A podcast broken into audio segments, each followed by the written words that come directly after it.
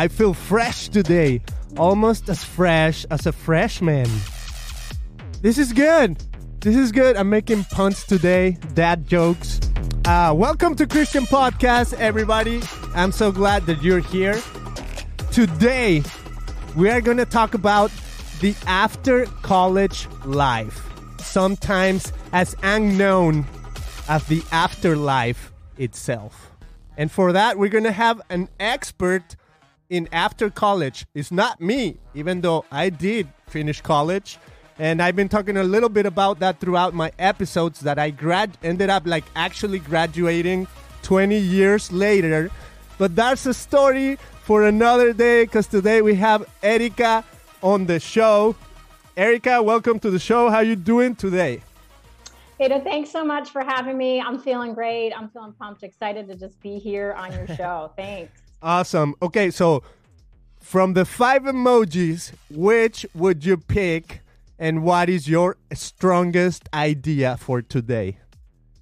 Okay, so my my idea for today is, it's pretty simple. My idea is, I think the church, church leaders, uh, Christian higher ed, those who work with young people and care about them living out their faith all the years of their lives need to step up and step in to the transition into life after college. We must do more to prepare our young people for that transition. And I'm going with inspired.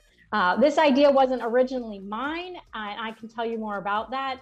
Um, I had a rough transition out of college. Uh, that was also twenty years ago, but it could feel like yesterday. And um, it was a, a friend who came to me and said, Erica, I think we need to do something more for these young people in transition. And that was, you know, years later when I was helping college students in a college ministry role. And so this idea that we maybe seek to actively uh, master what we passively suffered, the Mark Savickas quote, um, I, I stepped in and said, this is a great idea. We need to do more. And I would say it was inspired even, um, I remember listening years ago to a sermon by Um, artist Makoto Fujimura, and he the sermon was about creating into the void, this idea that like our best ideas come from seeing those gaps and creating into the void, into those spaces. Wow. And this is a huge gap in higher ed right now. It's a huge gap in terms of college ministries and um, you know local churches really trying to step in. I'm encouraged by those who are stepping in, so kudos to, to those of you who are stepping in, but we need more people saying, I feel responsible and I want to prepare our seniors for what comes next. Wow, what a great idea, just from one emoji. And that is the inspire emoji, everyone. Oh yeah. I feel inspired too. This is so good. I love how you're talking about creating into the void, almost like stepping in the gap. And so if I would use my pastor's words, he says, I believe the answer is in the room. So whenever somebody's trying to propose, you know, this is our challenge, this is what we're facing. And he's like, okay, who do we have? Who is in our team? And what are the qualities that everybody in this team has that maybe this challenge and this, uh, uh, yeah, whatever we're facing, maybe the answer's right here, and we just got to tap into our expertises, into our own abilities or qualities that God has already placed. So I love that. I mean, creating into the void, so good. That's going to be the Kickstarter for this conversation, Erica. So let's let's talk about a little bit of what you do, because I feel like you're precisely that. You know, you saw the need. Uh, you, I mean, you finished college, graduated, you experienced it, and at some point you said, we got to do something about it, and you're one of those people who's doing something about it. So tell us a little bit more about what you do and who you are. Yeah, so thanks. For many years, I led a program called Senior Exit with Penn State students. I'm in central Pennsylvania for your listeners, and we are a stone's throw from Penn State University. And what we saw was there were so many seniors who lived out faith in brilliant ways and in beautiful ways during the college years, and then they left. And um, it was a struggle, challenges on every front, faith, finances, friends, all the things. And they were reaching back saying, can you help? And a colleague of mine said, Erica, how about instead of helping these alums, not that we didn't want to do that, um, you know, after the fact, can we do something on the front end, something that is more preventative and less remedial after the fact? And that's where Senior Exit got its start. Johnny Pons and I said, let's let's get this thing rolling. And so for um, probably over a dozen years, led Senior Exit here at Penn State, and then got excited about how can I help other people launch these kind of programs across the nation. And so I'm thrilled to say that there's many more Um, senior experiences that are popping up across the nation as I continue to work with, um, with others in making that happen on their own campuses. And I'm just encouraged by more people stepping into the responsibility of this. I have my master's from Geneva College, and I got to research kind of the, the effectiveness of our program through my capstone project, and was super encouraged to find this, this is making a difference in the lives of students. Um, gathered many, many stories during that research, and that's what became really the fuel for the After College book, and um, continue to love to resource uh, prof- professionals, practitioners across the nation who say, give me those things that I need to exit these seniors well. Wow, what a great heart. That is amazing and beautiful. And thank you for stepping in, and even kudos to you for, for doing this. That is so cool. Uh, so this I is... think these things find us, right? I, I just oh, was wow, in the yeah. room, you know, these things Love find it. us. Yeah. Uh-huh. Yeah. That makes sense.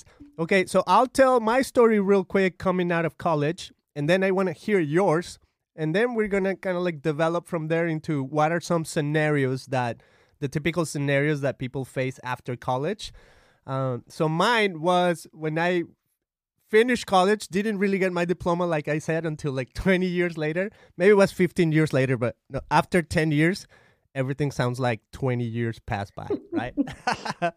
So anyways, I ended my school in Mexico. That's where I grew up, in Guadalajara. Next year, so that was twenty twenty, that was two thousand four, the beginning of two thousand four. I came to America right after. And then by two thousand five, I was here for good. I'm not going to go into the details of what being here for good means. In some other episodes, I elaborate on that. But I'm just going to say I'm here for good since two thousand five. So in a sense, it was almost like right after college. And then this is what my experience, right? And I'm going to try to make it short because I want to hear yours. But um, my experience was, wow, I...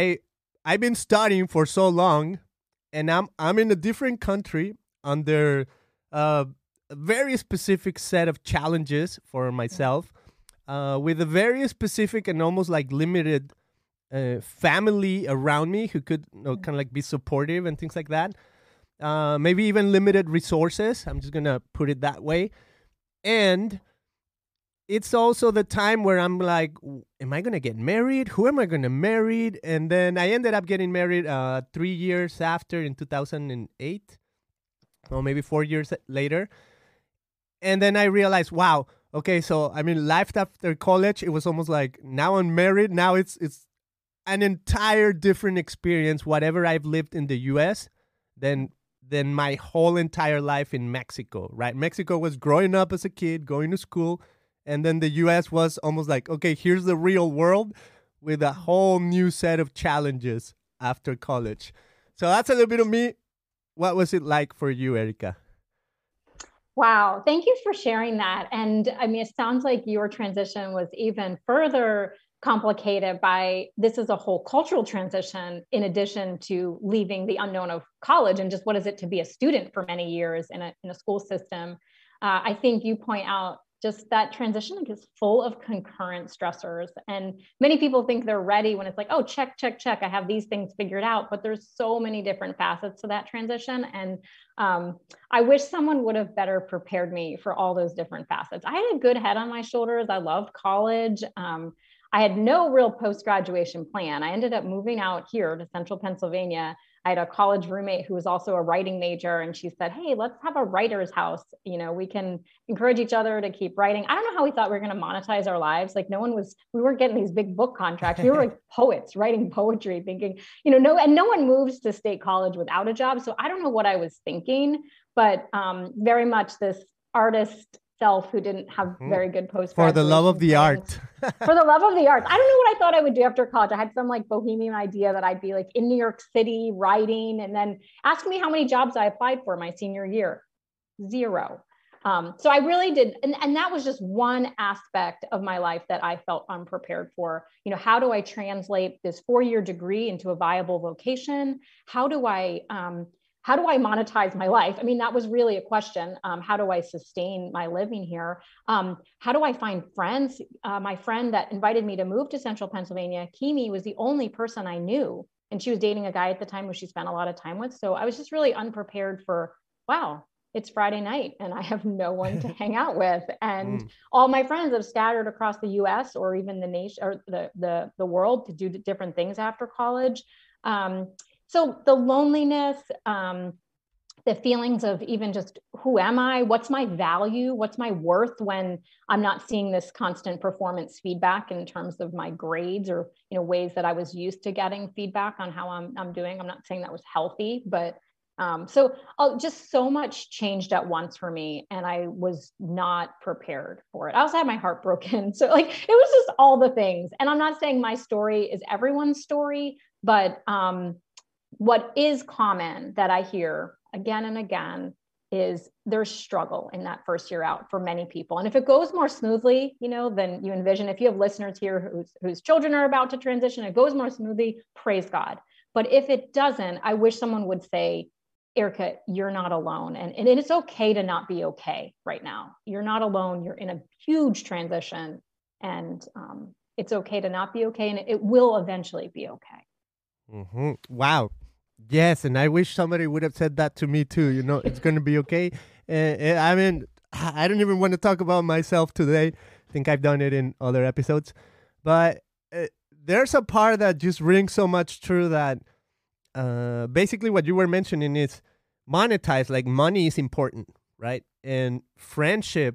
And I think those two hit hard, especially like, you know, as I look back in my, my early years in the U S were basically my early years after college, and monetization was super hard, right? And even, even the fact, so I'll throw this in too, that I think it's, it's uh, related to this conversation, is the fact that I had a communications degree, right? That was my, my what I studied.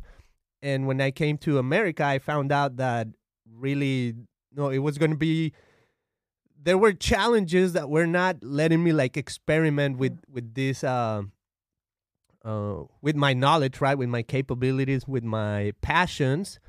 And I worked in construction for like thirteen years or so.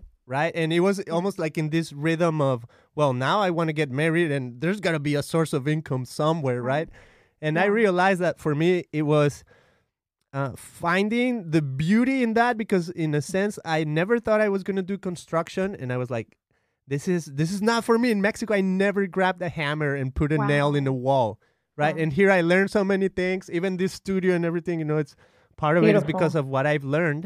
So I. I don't take for granted the schooling that I had after college, right? That it's like, right. okay, here's some other skill sets that you still need to develop.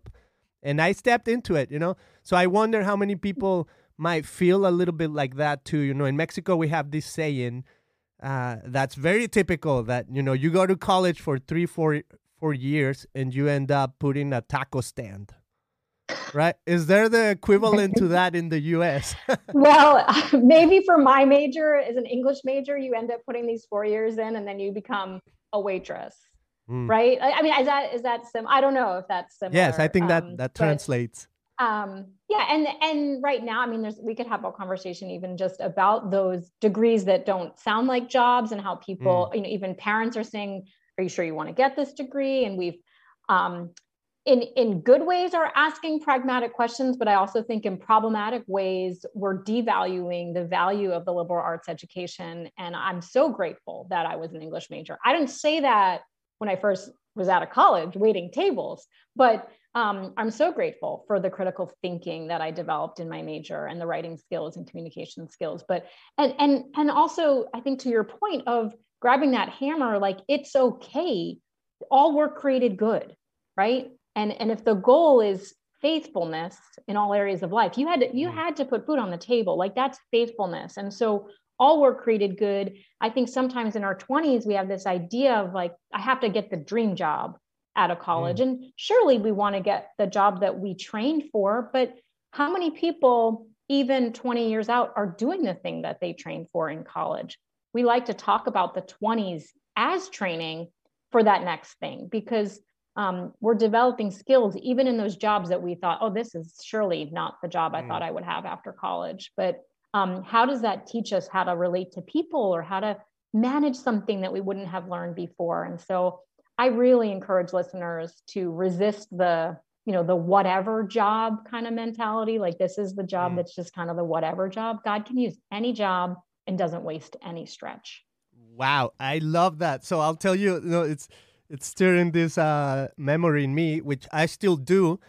There's a job that, uh, well, part of my rhythm of doing construction developed also into doing a little bit of landscape. And I was helping now a really good friend who had a landscape company, and I was his partner, and we were doing, you know, thirty, forty houses throughout the week.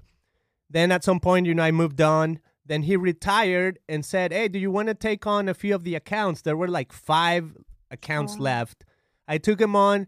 To this day, there's only two accounts left, but they happen to be right in the water, right on the ocean. You know, it's, I mean, the place is oh. amazing. It's in Corona del Mar. And it became almost like therapy for me to go there on Fridays. Now it's just, I love it. I love going there. It's my rhythm.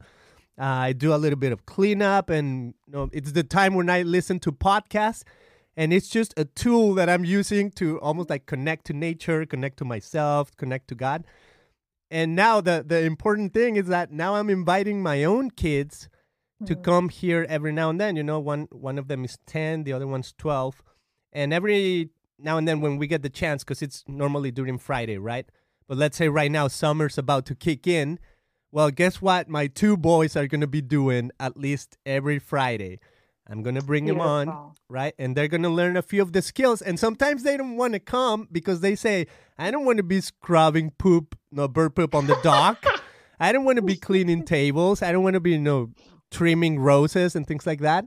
And I said, hey, don't you remember like the whole Miyagi thing, like the Miyagi-Do thing, that's like right. wax on, that's, wax off? That's right. That's you right. may think you're not learning karate, but in, in reality, it's exactly, you know, you're learning some skills that you need. So what do you think in, in terms of that, uh, almost like the menial of the jobs that can be helpful, right? Oh, I think it's beautiful. And it's not, it's, we're not talking about that enough. I think we have, you know, these, these ideas that I have to go out and get that, um, that, that dream job. And, um, or, and we're chasing, you know, sometimes even chasing that shiny paycheck or whatever, but, um, it's these, we're made in these moments of the ordinary. I mean, what else do we have but the ordinary lives that we live? And I think if we can't learn to worship God in the ordinary and to help, um, young people see the value of any job, that, um, any job can be an act of worship. God, God says that work is work was created pre-fall. And so it's not this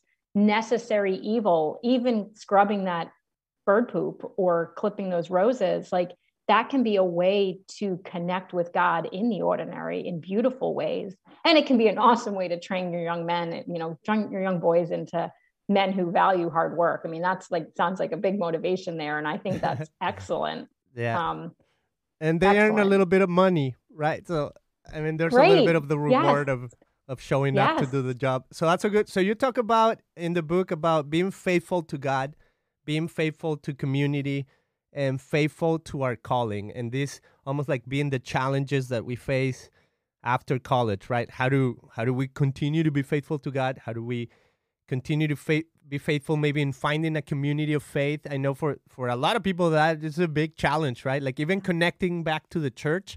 So would you, what have you witnessed when it comes to, you know, kids after college? Some, some parents even say, you know, I'm afraid to send my kids to college because they might lose their faith and things like that. You know, it's, it's almost like they equate college with, you know, now you don't believe in God almost. Yeah, sure. I mean, I, I think it's wise for parents to think about who's shaping, you know, my kids' education. This is, those are the most formative years, those, those really formative years of, of college in terms of, um, you know, kind of calling into question everything I ever was taught. And then you're, you know, you're deconstructing, but you're building, and who's helping them build, I think is a really good question. I'm so thankful for the mentors in my college years who helped me rebuild and gain a worldview that um, really uh, for life, for, for interpreting life, because life is hard, right? And we want a worldview that can make sense of our, our fear and our pain and all of it. Um, but I think um, I, I teach at a large public university. And um, I mean, I had, I, I have students in my classes who are students of faith, and um, they, they have beautiful stories of how they have found their people in college, how their faith is growing. They, I mean, there are many professors who are, are wonderful mentors. They're learning to be critical thinkers at a large public institution. I'm, I'm a huge advocate of Christian higher ed. I teach for a Christian higher ed institution, but I'm also an advocate for um, you know, students finding vibrant faith in a public institution, and they're forced to live this out among, mm. among people who may not agree with them. And that's a life skill they're going to need beyond here. If they're going to, if they're going to be kingdom builders beyond the college years, they need to figure out how to winsomely, um, you know, defend and, and celebrate and call people into faith during the college years. And what better place than bumping up against people who have different worldviews than you, right? Mm-hmm. Wow, that is so good. So, uh, well, I, I have two things. One is the the thin skin in adversity, which it might be a little bit related to what we were just talking about, you know, a few seconds ago with with the jobs maybe that are not necessarily what what we expected, or the dream jobs. But is there, what else have you witnessed when it comes to thin skin in adversity in the after college years? Yeah, I mean, this is the, this is a hard conversation right now, because I think even, you know, I was just talking to a college pastor, you know, a pastor at a, a, a liberal arts college. And, you know, he, he was saying how, um, you know, in, in one way, right, our students are more, this group of students graduating right now, more resilient than, than ever before. They lived through a pandemic. They were forced to be flexible and adaptable. And in other ways, right below the surface, this fragility that we are, we should be concerned about. Like, are we going to be, I mean, the mental health crisis that is our world right now, like it's, it's concerning me. Um, I had my semester, my fall semester was, Um, it, this was the first semester students were fully back to take classes in person at Penn State. And I, I mean, I talked to other colleagues in the department of like, what's happening? Students were just struggling to even come to class.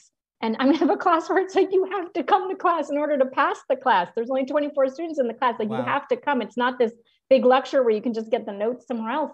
And um, I think just the, the struggle to with, with some of the basic life functioning. And I can't tell you how many even student issues last semester of just heavy things that our students are dealing with. And so it, it concerns me. I think we need to really be attentive to what is going on um, with our mental health crisis and stepping into and, and getting ourselves equipped. I think for listeners here, um, if someone's struggling, that they are reaching out. And, but if someone um, feels like, I don't know, I don't know how to navigate this in my church or in my small group, that we're getting resources, that we're raising our hands saying, I need more training, I need more equipping. So that's probably a big one. But yeah, I mean, you've had students who they face more adversity before they graduate than any one of us. And they're, they're, they're going to be fine. Like they're, they're just going to move in stride.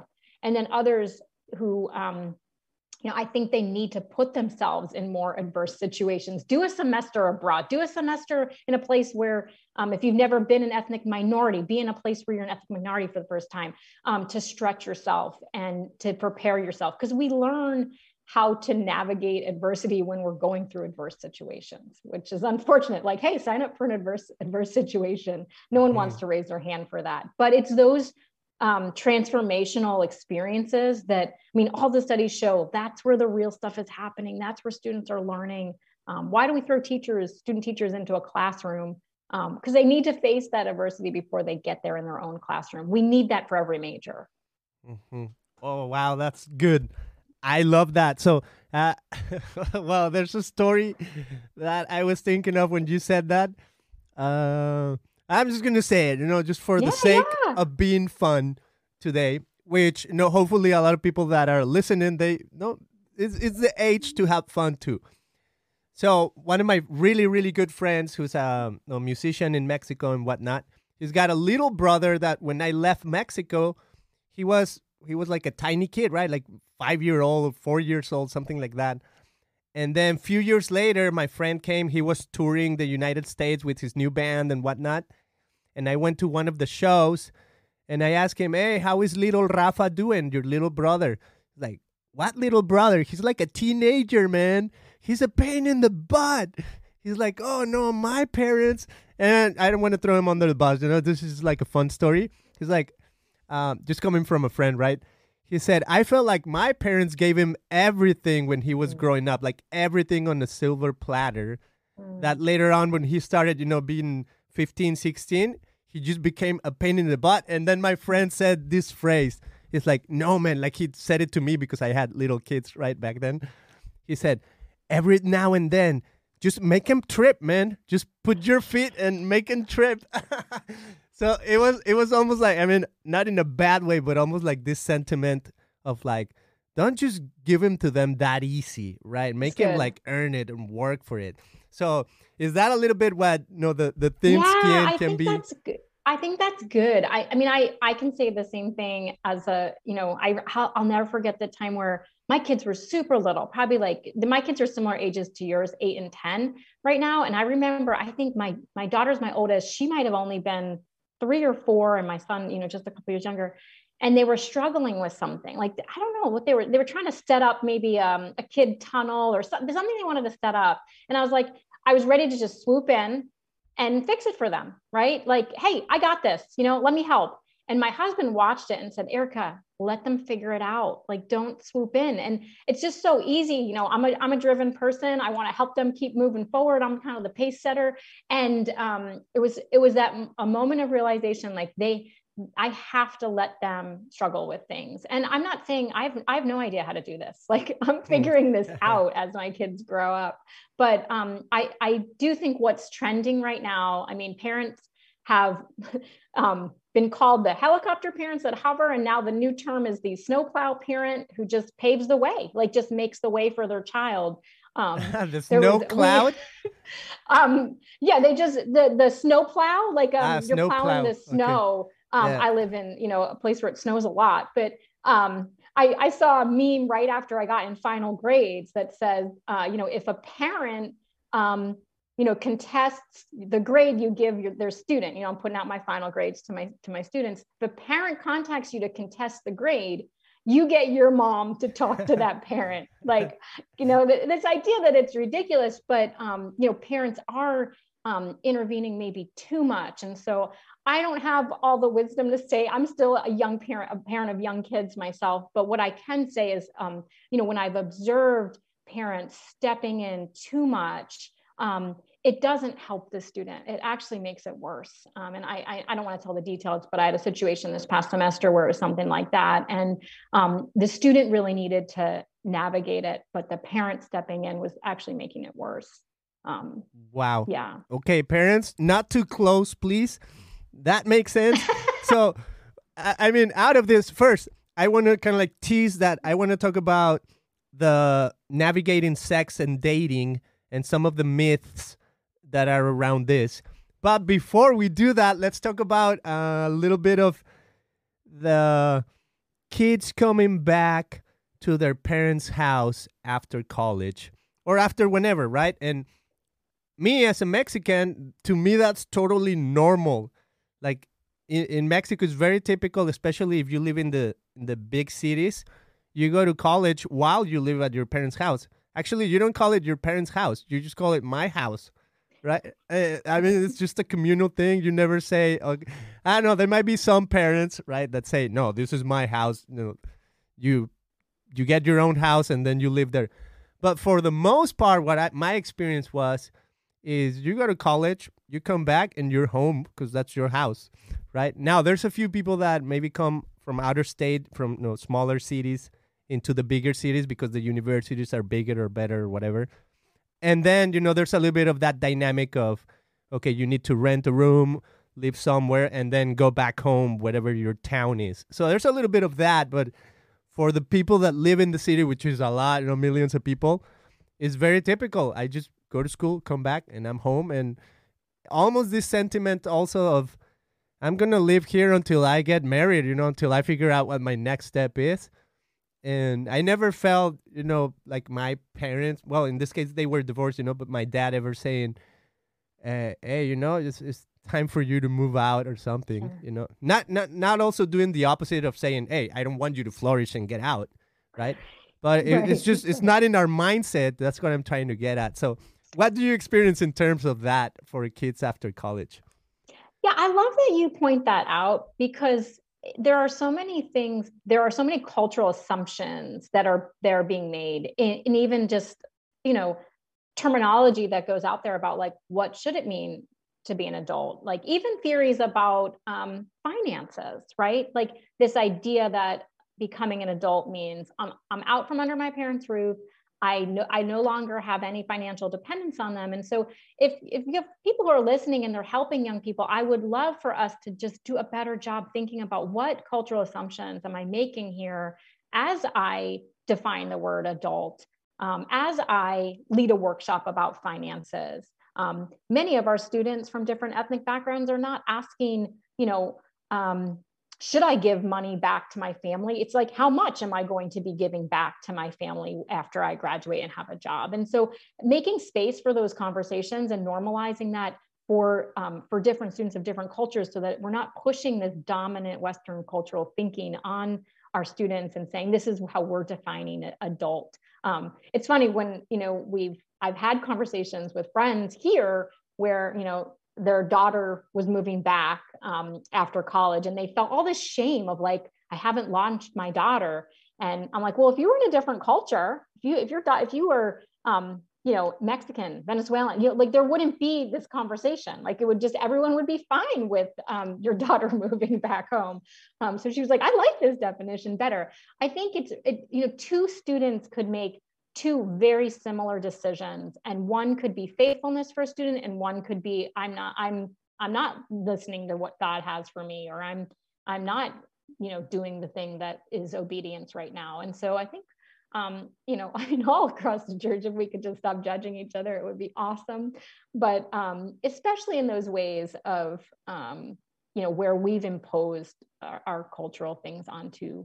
onto others. But I think that the the thing to be mindful of, especially for for those who the, the child did move away for college and then is coming back home, that's a huge transition for everybody. And that's probably worth a conversation of like, how do we want to approach this? Um, because it, I mean, I know for me, I moved back home for just the summer after college, and Um, you know, I didn't, again, right, my no post-graduation plan. So of course I'm moving back home for the summer.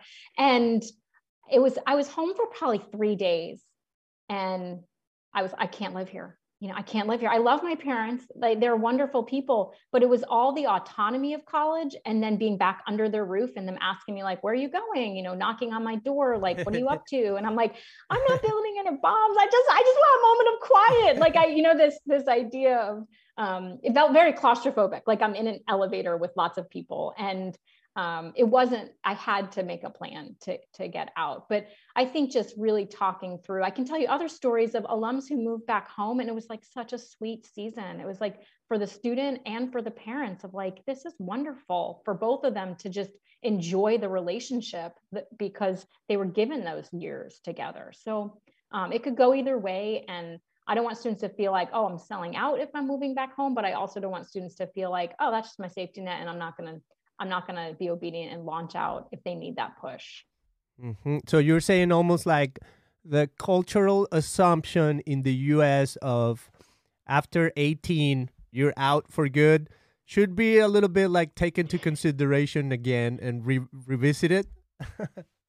Yeah, I mean, I'm definitely going to get pushback from people who, because we have we have two things trending right now, right? We have the we have a conversation around failure to launch and this extended adolescence. And, um, you know, when I was, when I was in my twenties, Arrested Development, that, t- that T V show was very popular, Arrested Development. And, you know, people were gathering, these young people were gathering together in the local church to like watch episodes of Arrested Development. Wow. And at first I was like hanging out with these, these folks. And then I kind of came to this moment of like, you know what, I don't really want to arrest my development. Like I do want to like develop into, you know, a functioning adult person. And so, you know, I, I stopped going as often, but the, my point is we do have this, like, we do have issues, I think, of um, failure to launch. And I mean, even um, Jeffrey Arnett coining that emerging adulthood term, um, there's things that are really helpful about that, I think, to, to keep in mind. Um, students are meandering towards certain life goals. And um, there's, there's beauty in celebrating this, you know, diversity of how people, um, people's trajectories go. So yes, I do think we need to like not shame our neighbor if their eighteen year old moves back home after college. And I also think um, we need to challenge young people that, you know, um, thirty isn't the new twenty, like the Meg Jay phrase of mm. you, you, the decisions you make in your twenties are setting you on a trajectory. And so to just have like one grow year after the next and please go fund me to do it, that's not maybe the life that, you know, I, I, I hold both of those in tension. So um, I don't, I didn't give you a very helpful answer, but I think it's both. And I think, and it's, it's situational, right? Like what's the situation of why this young person is moving back home? Um, so, yeah. I, I love it. So I think at unison, we need to say something, especially, I mean, I'm like twenty years after college or whatever. Uh, I would love to say this to you who is listening is, maturing is actually pretty good, right? Would you say that? Yes.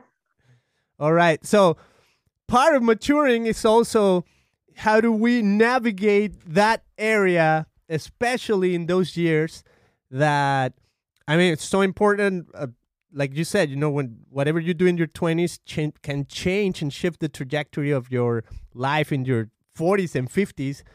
And I think, you know, even as a man, I don't know, know how other people feel, but I do feel like this is a super hot topic in those years. You know, even looking back, I'm like, wow, what what do I do with my my sexuality, right? And you know, I was I was one of the guys almost like waiting for to be married, you know, to to have the one person and whatnot.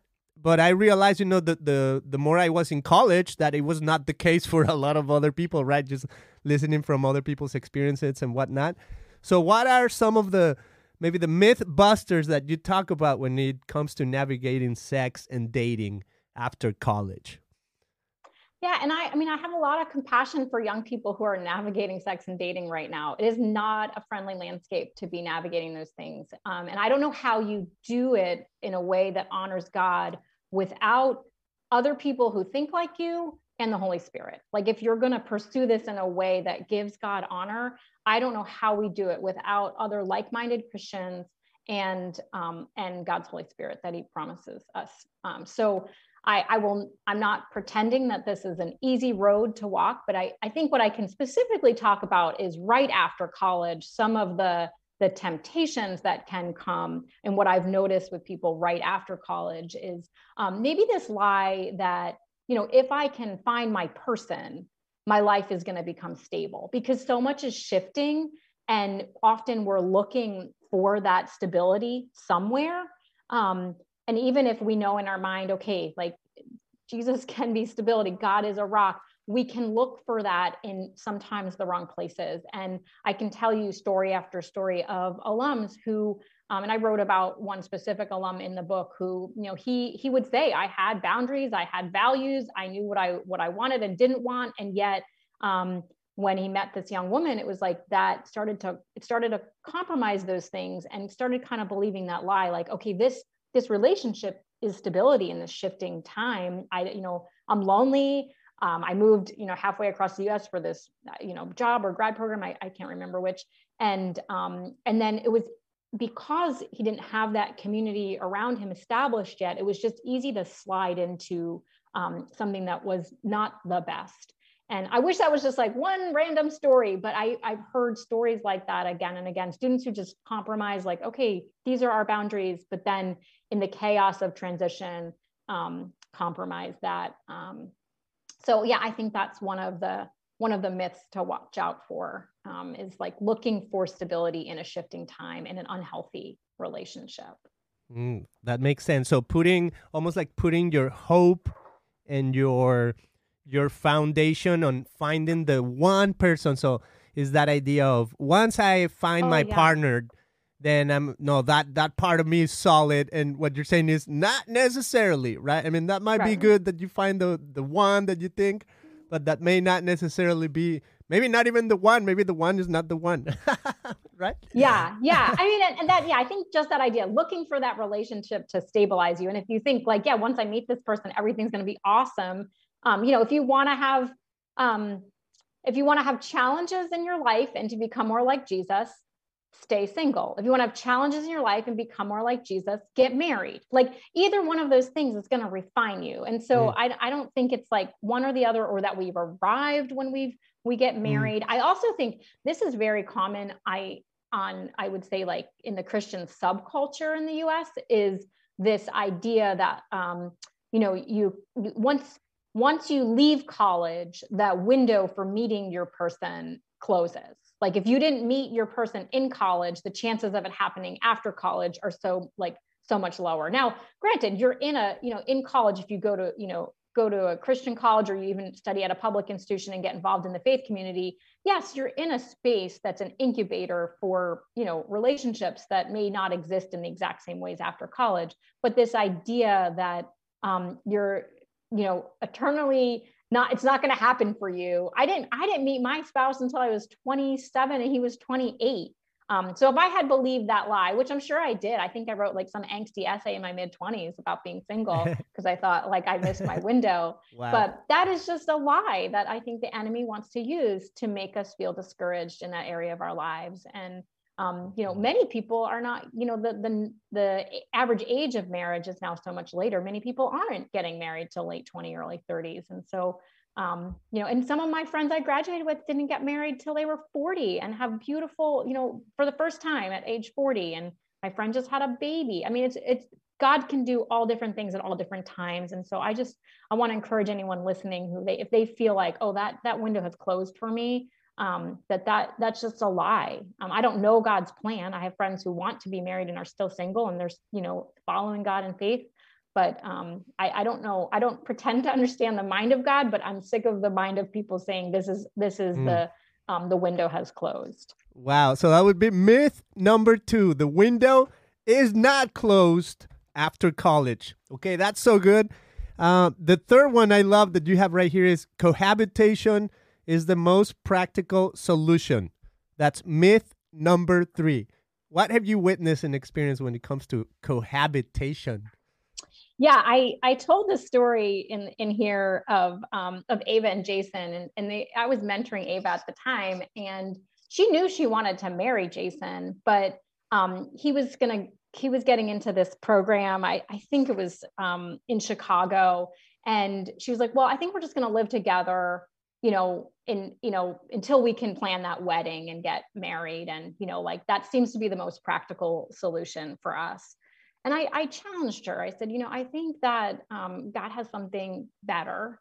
And, you know, what are your thoughts on just on getting married before deciding to move in together? And this isn't just, I mean, you may have, may have listeners who don't agree with my, you know, conservative thoughts on don't, don't live together, but even trending, you know, non-faith-based, Meg Jay's book, Um, she talks about um, cohabitating, and I can talk about non-Christian friends who cohabitated, and it made it so much harder to get out of a relationship that wasn't um, a positive relationship. I mean, and then you're just, you have years of sunk time into this relationship that, um, and Meg Jay talks about how it's easier to kind of slide and not decide because you're already cohabitating. And so long story short, Ava and Jason decided to get married before moving to Chicago. They planned their wedding in seventeen days. Craig and I were at their ceremony. It was this beautiful lakeside ceremony with maybe like twenty of us there.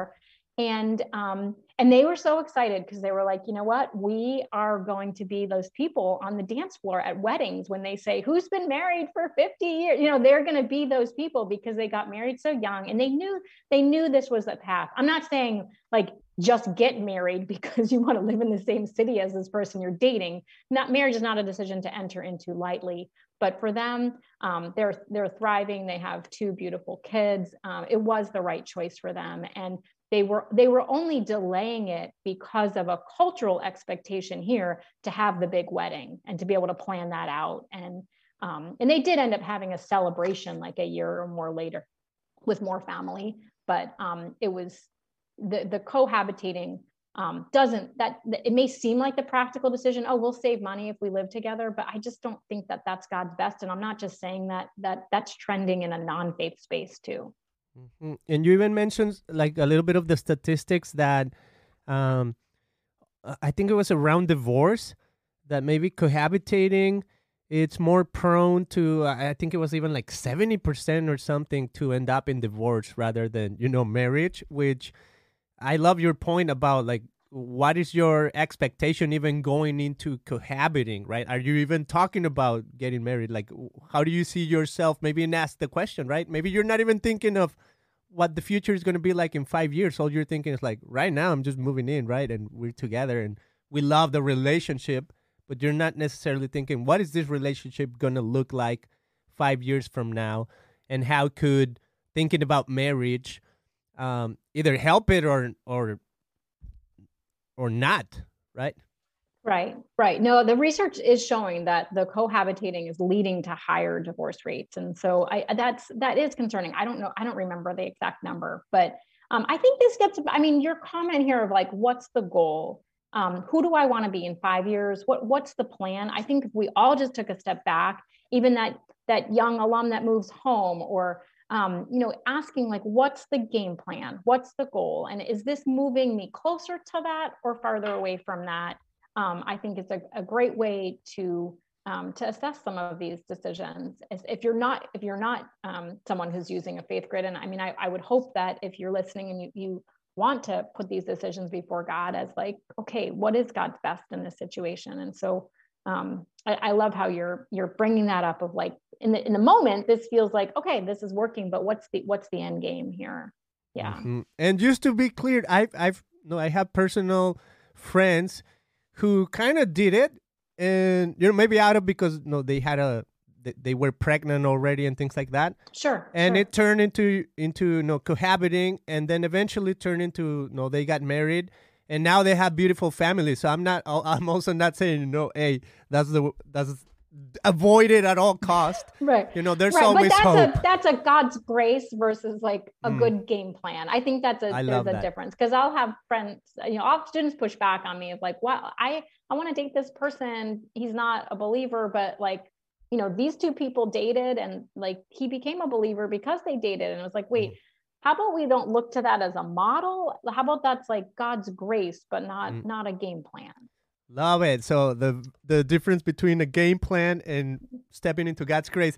So lastly, myth number four, which I think might be a little bit related to cohabiting, right? But being more specific, you say myth number four is what we do in the bedroom is none of your business. How is that a myth? Yeah. And and I pull that from um, Lauren Winner, Real Sex, and uh, I mean not that exact phrase, but you know basically her her um, comments about you know in one on one hand the culture has just flaunted sex everywhere. I mean we got talk shows where people are just you know sharing things that were never meant for general public um, in a totally inappropriate way. But then we also have this idea that um, our actions, whether that's um, you know, premarital sex or pornography, or like that it only affects me, or it only affects me and that one other person. When um, we're ignoring the ways that the all these decisions form us and shape us and have an impact on, um, you know, if if our current sexual partner isn't the person that we are going to spend the rest of our lives with, like that is going to have an impact on that future relationship with the person you are going to spend the rest of your life with, and um, and I'm not in any way in that part of the chapter suggesting that um, we air our dirty laundry or like be public about our sexual relationships. But what I'm saying is that um, this idea that my my decisions only affect me um, is not true. It's um, and and if you know if you've had to have a conversation with someone that you were about to marry about your past decisions, that could be one of the most painful conversations you have. And so trying to make decisions with the person that you are dating that um, just really honors them and honors any other future relationships. And um, and that's what I mean by um, it's it's it becomes something that forms us and therefore isn't just this private thing with no no implications outside of those decisions. That makes a lot of sense. We are communal beings, and whatever I do, it does impact those around me. So there is an element of uh, stewardship and an element of accountability with whatever we do in life. It's going to affect those around us one way or the other, for good or for bad. So here is what we're going to do, Erica. This has been amazing. And I'm going to give you an emoji reaction from the gods of Emojitron, okay? So gods of Emojitron, what's the reaction that we're gonna have today? And I have the divine emoji reaction. Ow. So right to reply, how do you feel? Because you love critical thinking. So how do you feel about getting a divine emoji? Do you agree, disagree, or would well, have chosen I, if, different? If anyone's getting a divine emoji, all the glory is going to God. If we're going to be faithful in this, we need him. And any any good that comes of this, God God gets all the glory, right? So thank you for um, for that. That's I don't know how to react. That, that sounds good to me. Go that God. Sounds good to you. Love it. Okay. So now what we're going to do is your own chance to summarize the episode through our five emojis.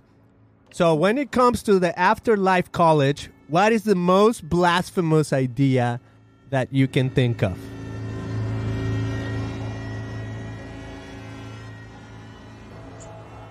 Most blasphemous idea when it comes to life after college.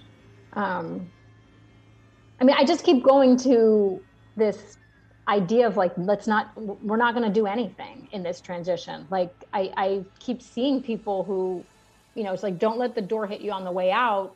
We've got to do more because that's, it's just not, um, it's not the mission. If we want people to follow Jesus for the rest of their lives, we have to do something on the front end. And so, Um, bla- I don't know if I would use the word blasphemy, but um, I love it. Great, I think that's a great question. I think you're talking about apathy. Okay, apathy, that, right? Yes, yes. That's yes. Blasphemous right there. All right, good enough. Good we'll enough. Take it. A skeptical or skepticism, where do you see it played out in the after college life? I think that, and I'm I'm specifically thinking about those who are, you know, wanting to intervene during the college years, thinking, is this going to make a difference? Like if, if I step in, is this really worth my time? Is this, this seems nice, but is it really necessary?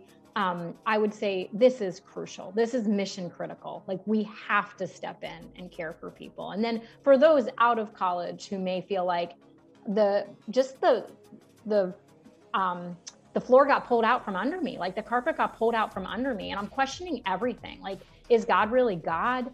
Um, I just want, um, I just think about that, um, that quote of like, just to be patient with the questions that you have in your heart right now, all that's unresolved, and um, that God is going to show up, the Rilke quote of like, be patient with everything that feels unresolved. It's okay to be skeptical right now. God is going to meet you in that, in that skepticism. It's okay to be skeptical.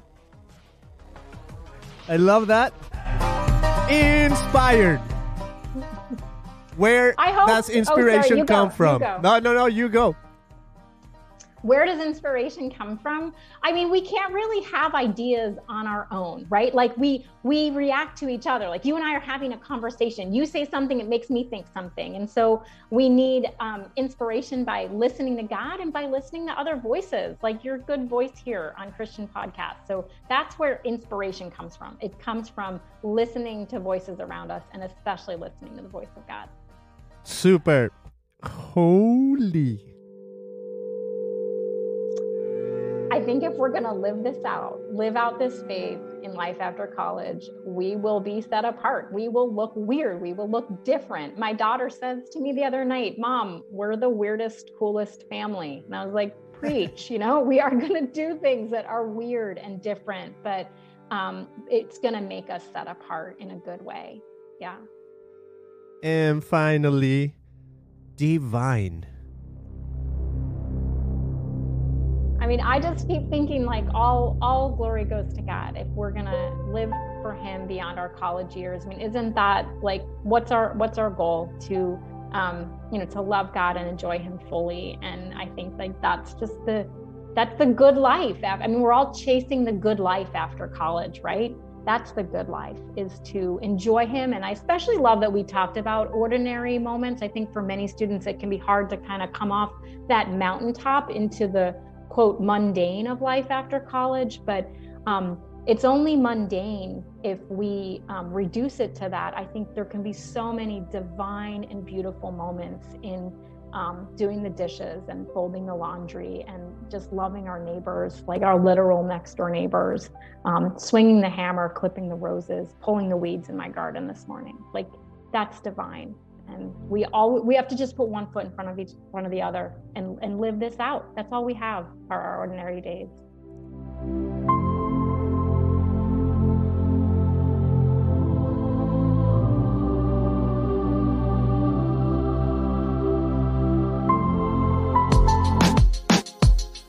Oh, ho, ho, that was amazing, Erica. It was so, so, so good.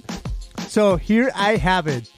After college, where do you want to point people to, Erica, to find out more about, you know, where they can get the book or about the type of work you do and inspire other people to do similar?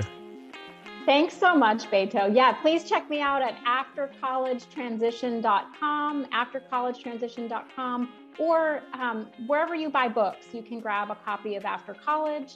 And, um, you know, connect with me on social media if that's helpful. I'm happy to be a resource to you as you're caring for young people, or if you're someone who feels lost in transition, I want you to know that there's help and hope.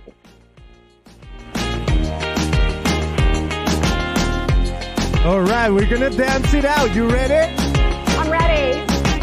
This is the life really after college. twenty years down the road.